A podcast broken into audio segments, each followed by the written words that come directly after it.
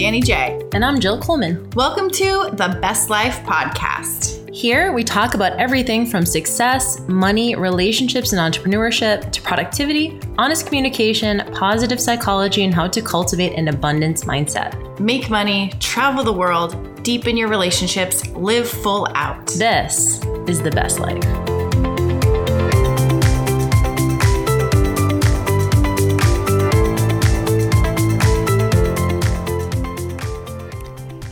Besties. Uh, this is Danny J, and I am doing a solo episode today in the Vegas studio. Uh, I have a few hours before I leave on a flight to Costa Rica, and I wanted to get this in so I didn't have to pack all this equipment in my bag. Um, and because last time I left the country on this same retreat, uh, all my podcast equipment was stolen. So I don't even want to risk it this time. If I don't bring it, it can't get stolen. It was in Mexico, not Costa Rica, but regardless, Just don't want to risk it. And and I just have to say, I hate thieves. They are sucky, and they're just sucky. And um, just got a message today. Courtney, our producer, and our just editor of the show, who's been on every episode, got her car stolen.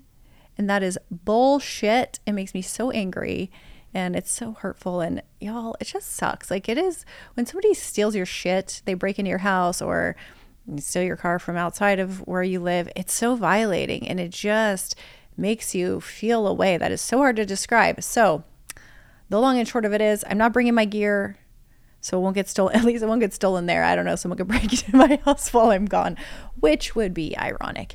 But uh, subject today has nothing to do with any of that. I actually wanted to talk about something that um, was kind of on my mind. And then I had a conversation with a client and it kind of brought this up, which is about living in the present moment and appreciating what you have while still striving for more. And I think this is something that a lot of us who listen to this podcast are really driven and we want more and we, we work really hard, maybe struggle with, or at least have struggled with in the past. I know I have. It's living in the present, appreciating what I have, and then still striving and trying to do more. And I've I've struggled with all of these things. I've struggled with living in the present moment. Uh, one, because I definitely have ADD and I get very distracted and I am always thinking about the future and I'm always thinking about the past and I'm always thinking about all the things. And it's very, very hard for me to be present. And I think in this society where we are today, it's hard for any of us to be present, to be quite honest. And I've struggled with appreciating what I have because I've at, at times has felt like not enough. Like, ugh, yes, I'm here, but I wish I was there already. And I've also had these moments of just like wanting more and then feeling guilty about appreciating and about being grateful. You know, we've we've talked about gratitude practices and we'll get a little bit more into that today but it's like sometimes feeling like a gratitude practice feels like well but what if i want more? Am i not grateful? So i kind of wanted to share seven tips today. So we'll just make it more like a little life coaching session uh, podcast that maybe will help for you and maybe like a live blog the seven tips on living in the pre- present moment and appreciating what you have while striving for more. It's not the most uh, copywriting friendly, but we'll make what we will out of it. So, the first step I think is to practice mindfulness. And you know, Jill's talked about this in Moderation 365 is eating mindfully, but what is mindfulness really? Uh, mindfulness is an intentional practice of focusing your attention on the present moment or what you're doing, the thing, without judgment. So there's also that. Mindfulness is often you a really simple mindfulness practice is often done like yoga classes where they'll have you sit and close your eyes so you can't really focus on anything else with your eyes closed. And they'll say, just focus on your breath. You know, focus it going in the nose, Focus on your breath going out your mouth, focus on the sound. And each of these things that you're focusing on is practicing this mindfulness, is like, what is the one thing you're focusing on? And it's narrowing that focus. Instead of having your peripheral, all the things going on around si- uh, on the side, what's going on on your phone when you're scrolling, what's going on in front of you on your computer, uh, what's going on on the TV behind that, your, your multi level screens.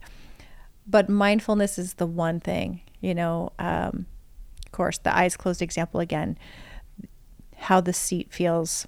Uh, you're practicing your feet on the floor, feeling your feet on the floor, feeling your arms, relaxing your shoulders, relaxing your uh, your eyes.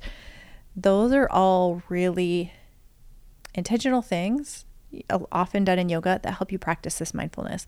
Mindfulness also can be done in just how you do things. You know, maybe you're just paying very close attention to how you're setting the table and laying things down gently and deliberately. Maybe you're practicing mindfulness in while you're sitting in the bathtub and just feeling how the water feels on your skin. But this is a big practice in living in that present moment. You're trying to be still and just focus on that one thing. It helps you cultivate awareness of your thoughts um, your emotions and experiences as they happen and allows you to fully engage. And regular mindfulness exercise like meditation or deep breathing can train your mind to stay present. And this is something I have worked on off and on is trying to get in some kind of consistent mindfulness practice. And I'll be quite honest, I've been terrible at consistency. Um, I'll do it for a little while and then I slip out of it and then I get back into it. And one of the things I'm going to try to do more is probably another app. I used to use an app, I think it was called Calm. And I know there's a bunch of them like Headspace and stuff like that where, you know, it's three minutes and they'll do a walkthrough like relaxing your eyes, relaxing your shoulders, etc. But practicing mindfulness really helps in being present. And I've noticed for myself when I've done things like I'm going to a retreat right now uh, tonight and I definitely there, we do a lot more mindfulness practices at these retreats. We do breath work, we do a lot more breathing, um, yoga, those kind of things. And I am able to take those at least at least during the week I'm there, and usually a few days, if not a week after, to take those practices into my personal life. So what does that look like? When I'm being mindful of my breath, then I can sit down, put my phone face down, and have a conversation with the person in front of me instead of while they're talking, I pick up my phone and look, which is quite rude, but I've done it and I continue to do it over and over. And it's something that I really don't want to do to people. And so, yeah, living in the present moment takes some practice today. And we talked about discipline in an episode just a few episodes back. And it's like mindfulness is a discipline. I think in this day and age, it's something we have to practice. So, number one, practice mindfulness. Number two, we've talked about this before, is gratitude practice. Now, cultivating gratitude is a really powerful way to appreciate what you have. Um, each day, you can take a moment to just think about the things you're grateful for. I've written these down often. I've put them in my phone. In fact, I probably have multiple lists of gratitude lists. And with my my old relationship, we used to just say things right before we went to bed. Right before sleep, we'd say, "Hey, what are five things you're grateful for today?" And each one of us would share five things.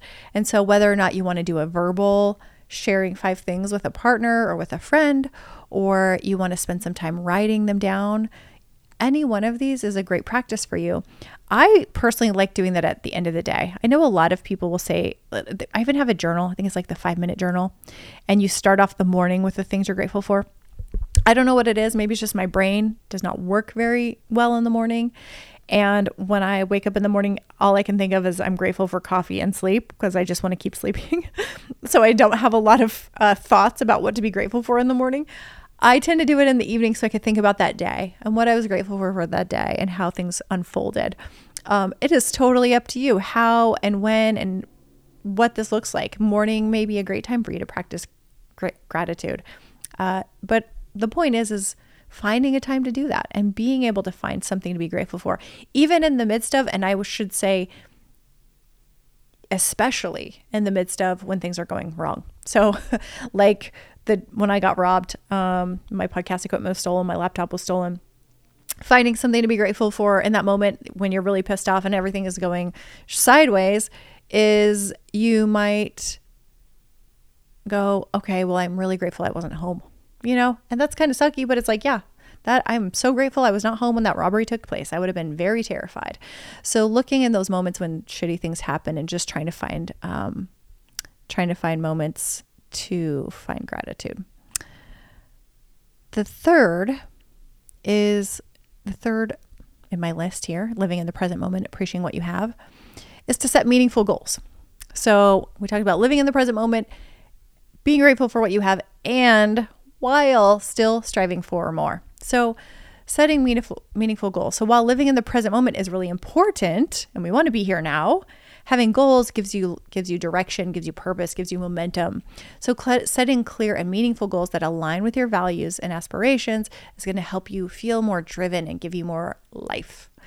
So breaking them down into small actionable steps keeps you motivated and focused rather than fixing on the end. And I think the self meaningful goals is really important in that I've set goals before that I don't want to say they're not meaningful, but they're all they were almost like for the sake of because everyone else is like okay i want to make six figures. It's like well why? Because i just want to hit that number.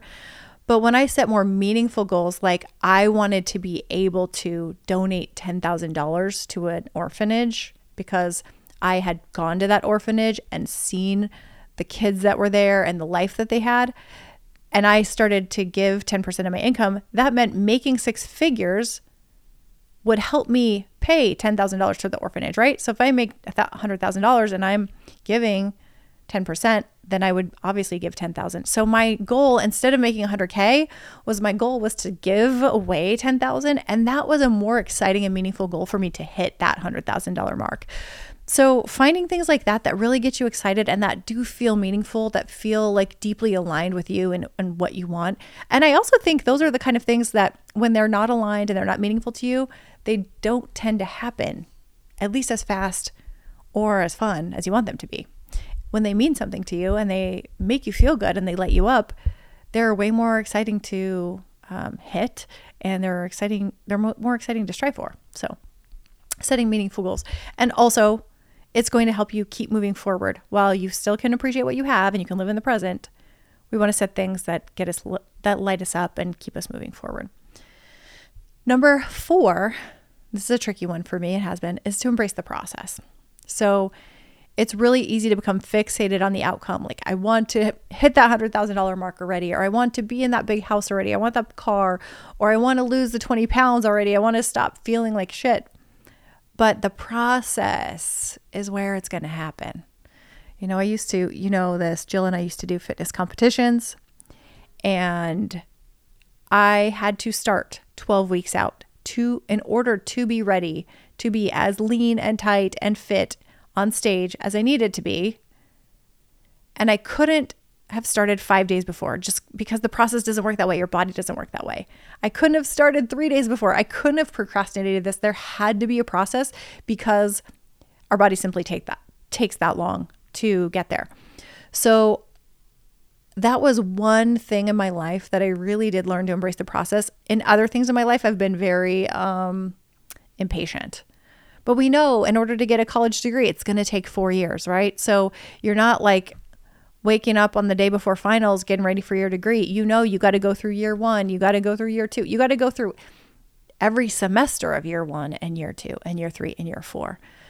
So Jill always says, relax into it. We got to embrace the process. So, whatever that goal is, instead of becoming fixated on what you're trying to get, you got to learn to relax into that process and embrace it.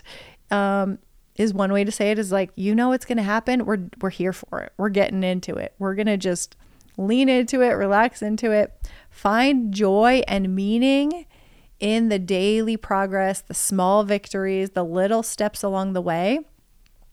And this even goes back to appreciating the present moment is when you can take those small moments, appreciate the present moment, then it doesn't feel like the future is so, so far away and you're just never going to get there because you are actually enjoying and being present instead of living in the future, waiting on that goal. Number five, and this is another one that's been difficult for me, is practice self compassion. Be kind and compassionate toward yourself, especially when you're wanting more. It's like just because you're not where you want to be doesn't mean that you have to hate yourself where you are at this moment. You can acknowledge your efforts, you can acknowledge your progress and not be so hard on yourself if things don't go quite as planned or if you're just not where you want to be on your self-imposed timeline, okay? Self-compassion, it allows you to appreciate and accept yourself as you are and still strive for personal growth. You can say, I love myself where I'm at, and I know I'm going to get better and I'm going to continue to get better. It's not this I'll love myself when idea. And I think we we tend to fall into these just like I will be happy when I get this um, when I have this outcome. But also, it, it does apply to ourselves. It's like sometimes we put those conditions on ourselves, like I will only love myself when I've lost 20 pounds and I can fit into these old jeans again. I'm only going to be kind to myself when I, you know, look better, have a certain job. It's like just have some compassion now for where you are, for the reasons you are in the space that you're at, um, and for just being a growing person on a journey. And this is a lesson I've worked really hard on probably the last six years. I think since my divorce, I didn't even recognize how hard I was on myself. I think until hanging out with Jill actually, and I'd say a lot of things, and she would kind of point out how I was being very harsh and judging myself very harshly. And it's been a big step for me to go, oh, yeah, like I'm just doing the best. And I was handed this deck of cards, and you do the best with what you got, and you just keep going. So, self compassion is a really big one in that staying present, appreciating where you're at, and yet still striving for more. Okay, number six. So we're doing seven here. Number six. Hmm, I feel like everyone on this list, I'm like, oh, I've had struggles with this. Number six, limit distractions. Okay. Obviously, in our world, it is so easy to get caught up in distractions that pull us away from where we want to be, from the present moment. Uh, this distraction is literally in our hand probably 90% of the day, at least for me. Uh, you know what that distraction is it's our phone, it's social media, it's all the apps on there. So limit your exposure to constant notifications. Uh, one thing my assistant did in 2016, which bless her, because I didn't even know how to do this on my phone. Your notifications, right? That little red, I mean, if you have an iPhone, I don't know what color it is on Android, but the little red circle with the number of how many, you know, notes are there. She went through my settings and turned all of those off. And I had no idea what a huge blessing that was. Um, I leave my text ones on, that's it. But turning off those notifications so I don't know when I'm getting a DM on Instagram or another notification on Instagram. I don't know when I'm getting all those things. I don't have those notifications turned on because every little pop up is a chance for me to get distracted from my goals, what I want, or even the conversation I'm in, or even uh, like a dinner, I'm talking to somebody and I see a little notification pop up on my phone, and that flicker on the side of my eye gets me out of the present moment. And it's looking to what is on my phone, who's trying to get my attention there. So, limiting distractions. Um, one thing I do is put my phone face down when I'm at dinner because I don't even want to see the notification, just in case a notification comes up. So, limiting your exposure to constant notifications, social media, other things that take you away from what matters, and create space for quiet reflection, connection uh, create space for connection with loved ones, coffee, activities that bring you joy, fulfillment. Uh, one thing I really love to do is go hiking and getting out in nature. And so I'll have my phone on me, but usually, luckily, uh, Wi Fi is bad. But I might put it on airplane mode and I'm just basically I'm using it to track my steps because I think that's fun um, or to track the trail. So think about ways you can limit your distractions so that you can be more present and see what a difference it makes in your life. I'm really curious. I, I feel like taking certain notifications, taking off my Instagram notifications was huge for me because that was one that I was constantly on. And I, I also moved it away from my first page home screen. So I have to scroll like three times to get to it. Those are other ways you might, that might help you, um, that have worked for me. But make things harder for yourself so that you're not constantly distracted. And then number seven, and this kind of just I feel like this kind of goes down goes with all of them is to be present in relationships. So when you're spending time with your loved ones, practice actively listening and genuine engagement. This was really, really hard for me in my fitness days um, because of my food obsession.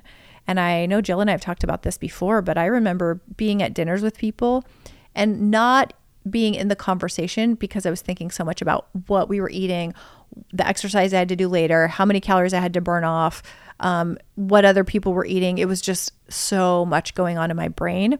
Today, that's not my problem, but my problem tends to be more the phone, right? The distractions there.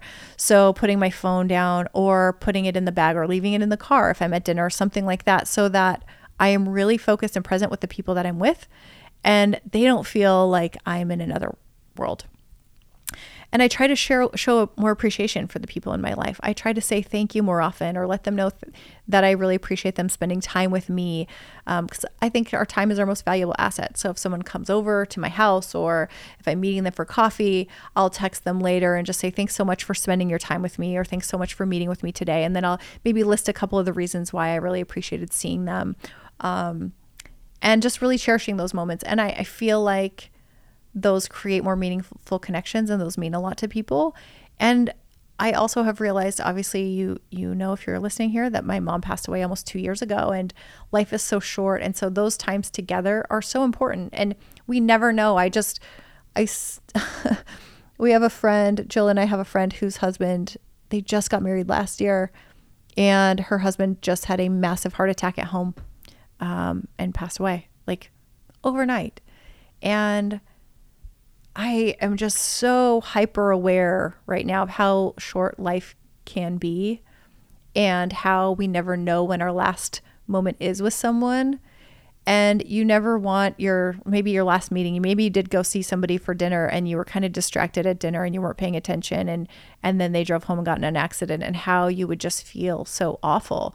So being more present in relationships is so so big for just presence in general and just for all of us to feel more connected. I've seen so many studies, uh, especially since the pandemic, about how people are lonelier than ever. And I do believe it's not necessarily because we're in our homes. I think part of our loneliness is that we are together and we're on our phones together. And Jeff and I have kind of joked about this once, but I was like, hey, let's, like, sometimes we'll just be in the room and we'll both be sitting there on our phones, sitting next to each other. And I suggested we go to dinner one night. And I was like, hey, let's go somewhere else and sit on our phones next to each other. Like, what is that? And I'm saying it as like a full on raising my hand, like I do this too, and I need to get better. And so that's why I'm sharing these steps because honestly, this is something that I'm working on. And I have a feeling if I'm working on it and trying to think of ways to stay more present and, and more engaged and also want to strive, I'm sure some of you listening are too. So just know that like finding the balance between appreciating what you have and striving for what you want is a personal journey. It takes practice, it takes self-reflection, and by doing these seven like I don't want to call them seven steps, but I guess doing these seven principles or strategies, you can cultivate a mindset that allows you to savor the present while still pursuing personal growth and becoming better and getting to new places. So I hope this was helpful for you. I hope you like this. Let me know if you like this kind of style of content and the more life coaching, uh, bloggy type of episode today. And if you did love it, please share it, tag me, dannyj.com, and tag the Best Life podcast on Instagram and I will regram you. And we would also love, I would love, love, love if you could leave a review if you have not yet. Go to your podcast app, scroll to the bottom, and you'll see the reviews. You just have to click on the stars and then it will allow you to write a few sentences in there and click submit. And we would really, really appreciate those help us. Uh, they help other people find the show. And we'd love to have more besties like y'all join us. So, hope you have a great one, and I'll see you on the next episode. Bye.